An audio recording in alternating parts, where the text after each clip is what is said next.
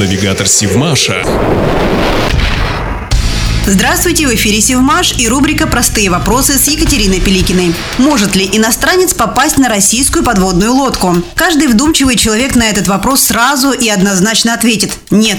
И, в общем-то, будет прав. Ведь любая страна, имеющая атомный подводный флот, очень строго следит за тем, чтобы информация об их подводных лодках не уходила в руки противников. И дело здесь не только и не столько в интеллектуальной собственности. Речь идет о безопасности всей страны и ее населения. Но, оказывается, бывают редкие исключения. Например, в 1996 году на дизель-электрической подводной лодке «Алроса», которая базировалась на Черноморском флоте, прошли съемки американского фильма «Первый удар» с Джеки Чаном в главной роли. Что интересно, эта подводная лодка не была даже выведена из состава флота, то есть вполне боевая субмарина. Каким образом разрешили на ней иностранцам съемки, сейчас уже сказать сложно. Но тогда этот боевик стал самым кассовым фильмом за рубежом. По сценарию на этой подводной лодке Джеки Чан из Крыма добирается до Австралии, чтобы найти контрабандистов ядерного оружия. Стоит сказать, что съемки проводились в тот период, когда страна переживала очень тяжелое время, а подводная лодка и вовсе находилась в бедственном состоянии. Сначала в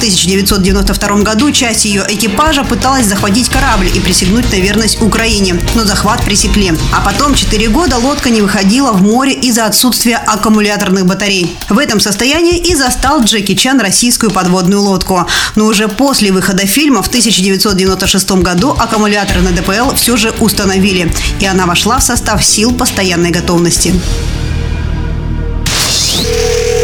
Навигатор Сивмаша.